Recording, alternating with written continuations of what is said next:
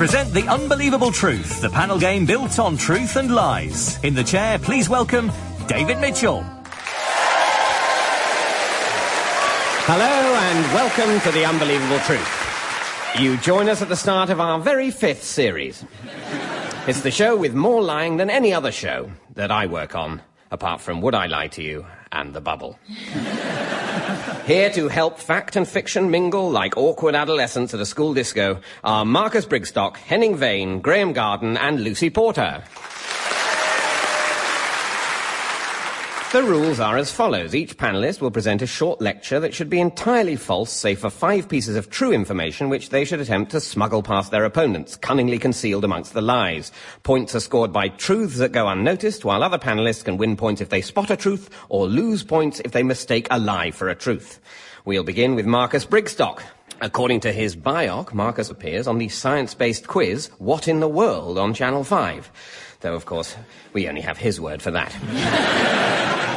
Marcus, your subject is childbirth, defined by my dictionary as the culmination of a human pregnancy with the birth of one or more newborn infants from a woman's uterus. Off you go, Marcus. Fingers on buzzers, the rest of you. In humans, the process of childbirth takes around seven minutes. Any longer, and you're probably showing off or you've left your tights on. You can comfort a child by showing it receipts for expensive things you've bought it, getting a large rhesus monkey to whoop at it, or faxing it messages of support. According to a study, a three month old fetus in the womb is most likely to vote Republican. Newborn babies can scream louder than 8,000 JLS fans. Babies practice screaming inside the mother with the bubbles of sound appearing from the mother in the form of musical burps.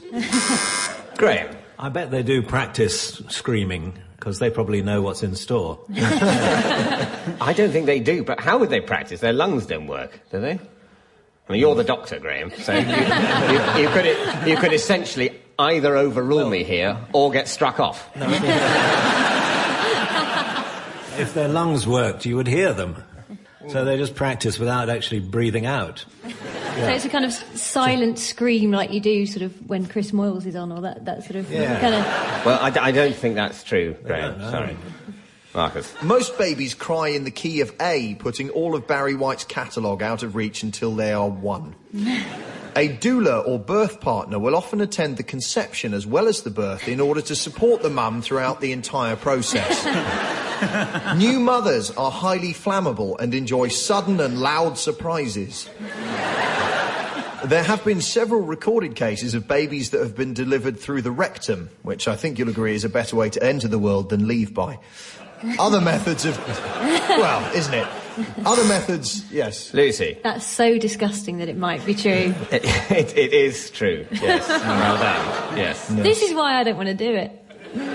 This none, nothing that Marcus is saying is making me want to have a baby. You, you realise it? Well, most of what he's saying is lies, but, hmm, so, but that bit is true. Yes. Um, no, it's called technically known as a third or fourth degree episiotomy.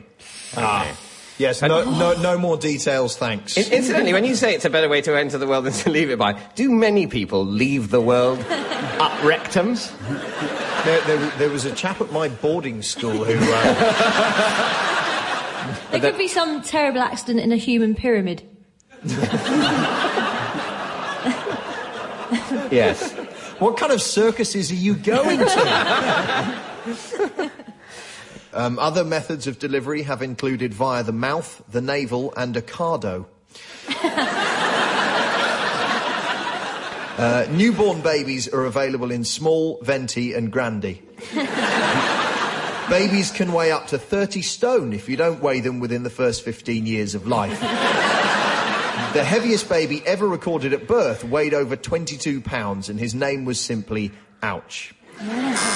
Lucy. Twenty-two pounds. Is could that be a baby? Again, it's going to put me off. It's a very big baby. Yes, but it was supposedly the biggest ever recorded, so it's not going to be a medium-sized baby. No, no. Um, yes, no, that is absolutely true. According to the Guinness Book of Records, Carmelina Fedele of Italy set the world record for having the heaviest baby in 1955 when she gave birth to a 22 pound, 8 ounce boy. So, And all of the women in the first three rows have just crossed their legs. Uh, babies have that new baby smell sprayed on them by the midwife just after delivery. Different countries have developed their own ways to prevent conception. In Mexico, it's thought that dipping your genitals in tequila can prevent unwanted pregnancies. In Hungary, they use a musical condom that plays the communist song Arise Ye Worker. And in Britain, two of the more effective methods include appearing on the Jeremy Kyle show and pot luck. Breastfeeding is illegal in certain parts of middle America.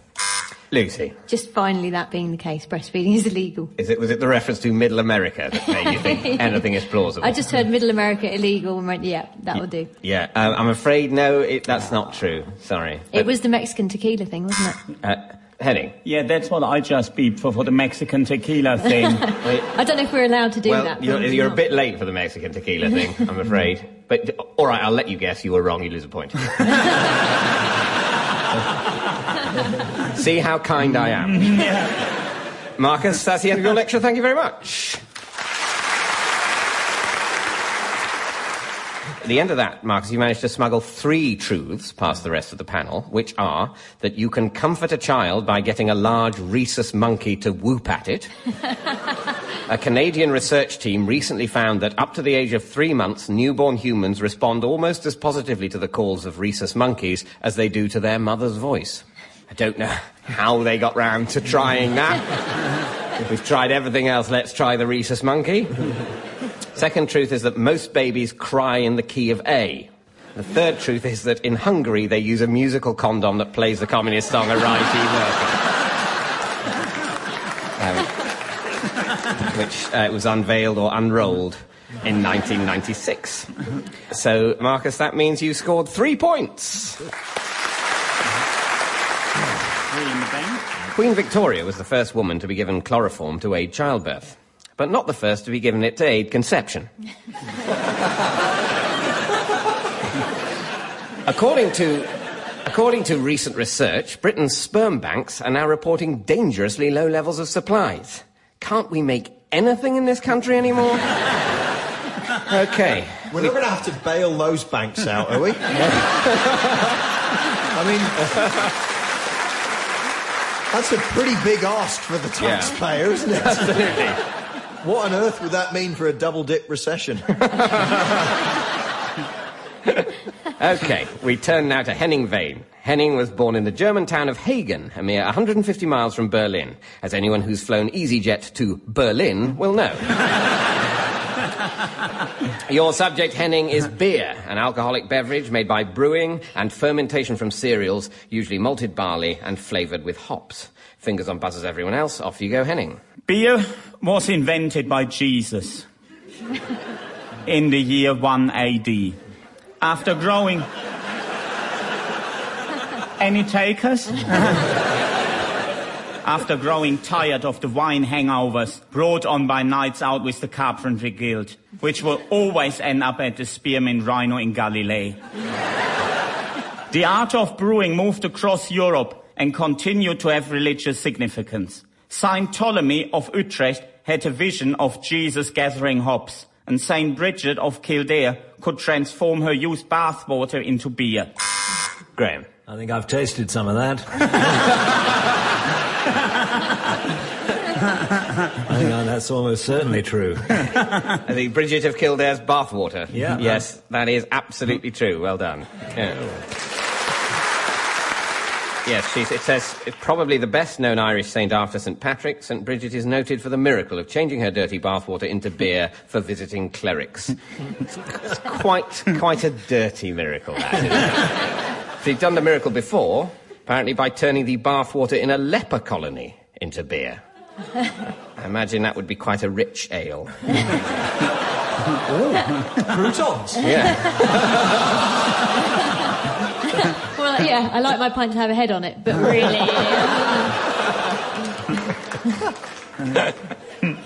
By Tudor times, everyone in Britain was off their trolley on beer because water was poisonous and there was nothing on the telly. But rather than do something about the water, Henry VII created the beer tax, legalized cholera, and gave out free Imodium. His successor, Henry VIII, became aggravated at the degree of fornication going on under the influence of beer. Any servant who impregnated a maid had to go without beer for one month. Lucy. Um, sorry, I think, yeah, let's say that's true. Yes, that is absolutely true. Well done. Well done. Regulation stipulated such pages as cause maids of the king's household to become mothers shall go without beer for a month. In 1814, the London beer flood destroyed two houses and killed nine people, including unlucky Clive, who had just moved there from Cockermouth.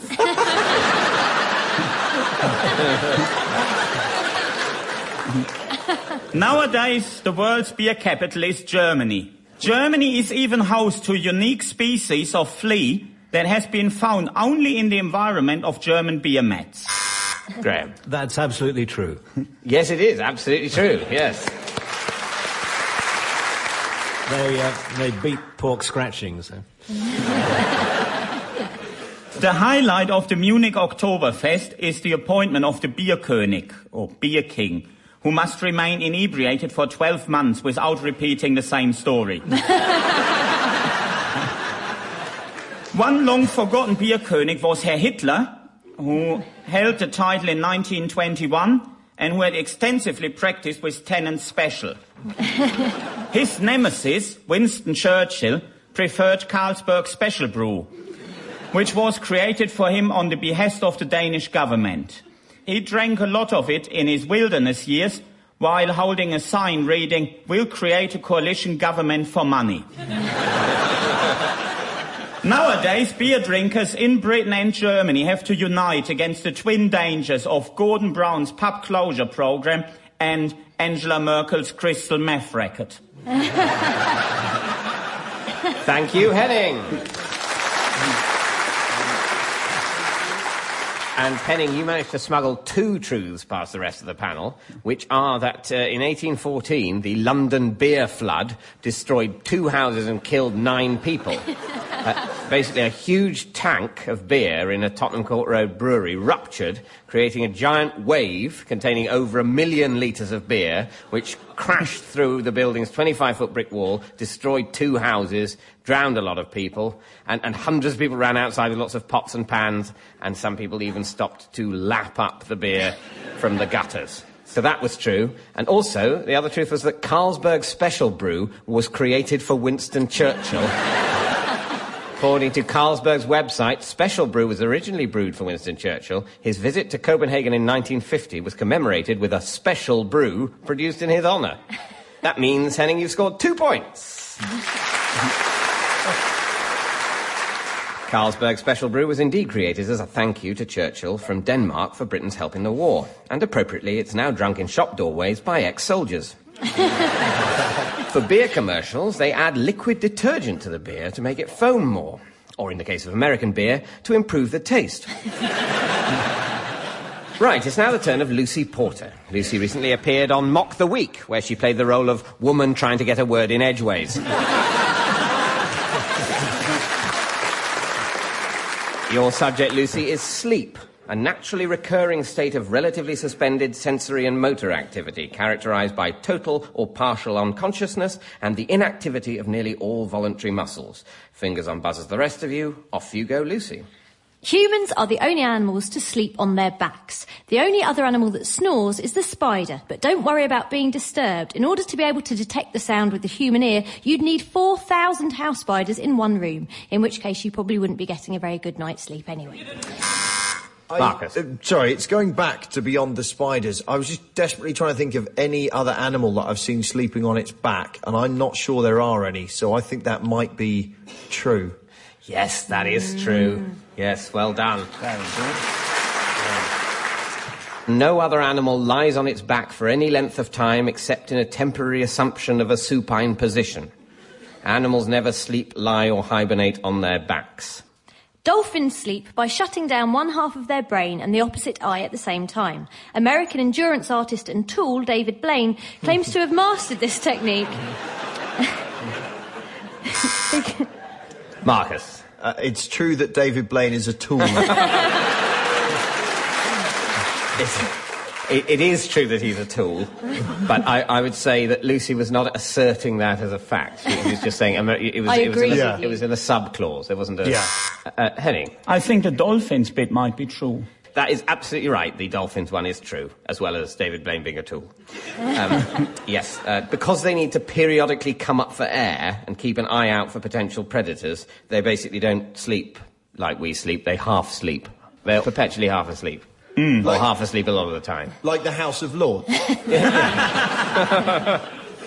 The average person today sleeps for a mere five and a half hours, whereas in 1900 a normal night's sleep was nine hours. At the Isle of Wight Music Festival in 2003, there was a mass sleeping epidemic. No one knows what caused it, but bystanders were astonished by the wave of narcolepsy that saw 200 people fall to the ground simultaneously during the third number by David Gray. The band REM are not, as is popularly believed, named after a phase of sleep. Michael Stipe actually chose the name as a tribute to corporate mascot Ronald McDonald after discovering that the character's middle name was Endeavour, just like Inspector Morse. The earwig is so called because it was thought that they crawled into your ears when you were asleep. Less well known, but with similar etymological basis, are the noseworm and bum spider. Graeme. Well, the nose worm. I mean, for a st- no, eh, that, that's not true. The, I'm sure the earwig was called that because people did think it, it crawled into your ear when you were asleep. Yes, that is why it's called the earwig. Well done. Oh. But the, the RAM bit, that might be true.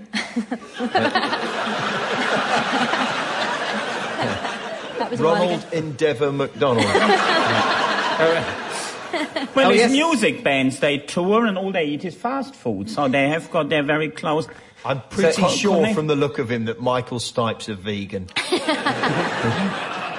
I'm, I'm, are you actually buzzing in on me? Um, yes, you are. Um, Henning, it's a bit late to buzz in on. Yeah, me. but the last time you deducted me a point when I buzzed three minutes late, you- yeah, that was okay to deduct Do you the want point. me to extend you the same favour on this occasion? Only, And I ask you that? only, only if it's a fact. No, no, no, no. I'm sorry. That's not the way it goes. You have to say. Yeah, come on, wish-" double or nothing. You- Yeah. Okay. Okay. Well, I'm sorry. I'm afraid it's nothing oh. because that's likely though it sounds that Michael Stipe would have named REM after Ronald Endeavour McDonald. Many famous people have suffered from insomnia and developed their own cures. Indian cricketer Sachin Tendulkar famously cannot sleep unless he is listening to a high-pitched noise. He has various different recordings, including the sound of a kettle boiling, a dog whistle, and Sarah Brightman singing the high E at the end of Phantom of the Opera. W.C. Fields. Marcus. Yeah, I'll, I'll have a go at that. The high pitched noise. Mm. I think that's probably true. It's not true. I'm sorry. Yeah, well, I only said probably, so. See, I only put that in because I've never heard of a cricket, any cricketers, and I thought if I do that, then boys might think I'm telling the truth because it's got a oh, cricketer That in was it, that. and it I, worked. I've never, no, I've never heard of any cricketers either, but the moment you said the word Sarah Brightman, I wanted to press something. I don't know what that means. Good, it's not for you. W.C. Fields could only get to sleep under a beach umbrella while being sprinkled with a garden hose, and Piers Morgan can only get to sleep with an intravenous drip pumping the tears of children directly into his veins. Thank you, Lucy. Uh, and Lucy, at the end of that round, you've also managed to smuggle two truths past everyone else, which are that in 1900, a normal night's sleep was nine hours long, which I thought was sort of bland enough that you might have guessed, but no. And uh, the other truth is that W.C. Fields, who was a terrible insomniac, and the only way he could get to sleep sometimes was under a beach umbrella while being sprinkled with a garden hose. but uh, that means, Lucy, you've scored two points. One famous insomniac is Gwyneth Paltrow. Her chronic struggles to get to sleep may at least explain why she married the lead singer of Coldplay. now it's the turn of Graeme Garden. Graeme developed the format for tonight's show and also co-owns the company that makes it. So please welcome tonight's winner, Graeme Garden. Uh, your subject, Graeme, is Sir Isaac Newton, English philosopher, physicist, mathematician, and theologian, and formulator of the hugely influential law of gravitation. Off you go, Graeme. When Isaac Newton was a little baby, he never slept at all until the age of five. To solve this problem, his mother hung six steel balls above Newton's cradle and set them in motion, hoping it would uh, help him to sleep. It worked because inevitably one of the steel balls would hit him on the head. Isaac Newton always wanted to be a ballet dancer, but he dropped out of school early because his mother wanted him to be a farmer. Marcus. Yes, I think it's possible he dropped out of school early because his mother was keen for him to be a farmer. Yes, that's absolutely true. After spending many happy years farming aubergines just outside Clitheroe, Newton, Newton started a brewery with his neighbour Josiah Ridley. And indeed, Newton and Ridley beers are still popular in the north of England to this day. One day, he saw an apple fall from a tree, and it set him wondering about the force acting upon it. Henning. Yeah, that's true. Yes, that is absolutely true. They had a very funny comic strip in the Viz magazine one or two months ago where the apple fell down on him. That was very funny. Hit him on the head. Yes. Yeah. Classic. Yes, it, as you correctly uh, have identified, the hitting on the head hilarity was a subsequent invention, but the actual falling of the apple was what gave him the idea. So. That was a pathetic attempt at a double bluff there, but never mind. it set him wondering about the force acting upon it. Once he had invented gravity, Newton made his fortune by patenting gravity and only allowing people to use it under license. Edmund Halley, the inventor of the comet, bought shares in gravity in the hope that it would have some relevance to astronomy, but he was to be sadly disappointed. Once the gravity market had collapsed under its own weight, Newton turned his mind in other directions, and he is now largely remembered for his many inventions. Among the devices he developed are the helicopter, the digital watch, the after dinner mint, and the cat flap. After being fired by Oxford University for upsetting the professor of alchemy by proving it was ridiculous trying to turn lead into gold, Newton Marcus. I think you may have upset the professor of alchemy. No, he didn't. And in fact, Newton was a believer in alchemy, as well as in astrology and the occult. And after his death, thousands of papers on those subjects were discovered in a box in his house. So he wasn't right about everything. No, was I he? think someone's clever. Turns out they're a nutter. Yeah. Basically, only a bit of luck that he saw the apple fall and he didn't think, ah, that proves ghosts. So Newton returned to the farm. There he spent the long winter evenings inventing optics, hailed as a great boon to the pub industry. One day, he saw a rainbow fall out of a tree, and it's, it set him wondering how light was made up. As it happens, Newton only identified six colours in the light spectrum. However, seven was his lucky number, so he added another one for luck. Indigo. Marcus. I think, given that we now know that he was into all sorts of crap, I, su- I suspect seven was his lucky number. That is basically true. Seven was regarded as a lucky number at the time, and so it's been alleged that he saw the, the spectrum of colours and there were basically six of them, and so he added indigo to make it up to seven. Which isn't really a proper colour. Although my cardigan is basically indigo. Well, I don't want to be rude about your cardigan, but it's not, it's not what I'd call a cardigan. Sorry, not indigo, Primark. Newton sadly failed to patent light. He was beaten to it by young Thomas Edison. So he returned to his farm. One day he saw a pocket calculator fall out of a tree. and it set him wondering what kind of a tree that was. But not being a biologist, he couldn't be bothered to find out. Newton's other careers outside the world of science were all dismal failures. His first and only reported speech in the House of Commons as a Member of Parliament was to ask someone to close the window. Thank you, Graeme. Um, and at the end of that round, Graham, you've also managed to smuggle two truths past everyone else, and they are that among the devices Newton developed is the cat flap. Um, or at least he's widely credited with inventing it. Supposedly, he was being distracted from his experiments by his cat being on the wrong side of the door, and his solution was to cut a hole in the door and put a cloth over it to keep the draft out. and in fact, the story has been extended by somebody who said the cat had kittens, and he cut two flaps, one large one for the cat and one small one for the kittens, and then felt stupid when the kittens followed the cat through the large flap. Um, which I think adds to our general picture of Isaac Newton we're building up that he was an idiot. and the other truth is that Newton's first and only reported speech in the House of Commons as an MP was to ask someone to close the window. Um, uh, he was a member of Parliament from 1689 to 1690 and then again in 1701. His only recorded comments were complaining about a draft. God, he really was an idiot. There are no windows in there.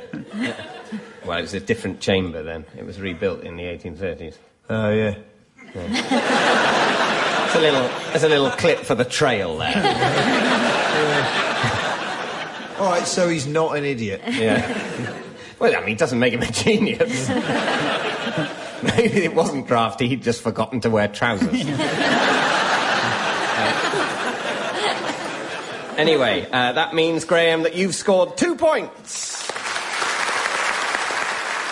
In 1665, Isaac Newton presented the world with three fundamental discoveries the method of calculus, which is the basis for much of modern mathematics, the spectral composition of light, along with the fundamentals of optics, and the law of universal gravitation and the basic laws of mechanics, and all by the time he was 23.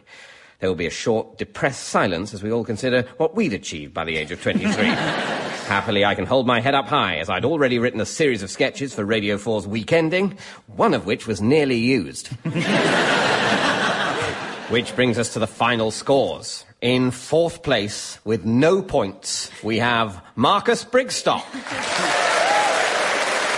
In, in third place with one point, it's Graeme Garden. In second place with two points, it's Henning Wehn. And in first place with an unassailable four points is this week's winner, Lucy Porter. That's about it for this week. All that remains is for me to thank our guests. They were all truly unbelievable, and that's the unbelievable truth. Goodbye. The Unbelievable Truth was devised by Jon Naismith and Graeme Garden and featured David Mitchell in the chair with panellists Graeme Garden, Henning Wehn, Lucy Porter and Marcus Brigstocke. The chairman's script was written by Dan Gaster and the producer was Jon Naismith. It was a random production for BBC Radio 4.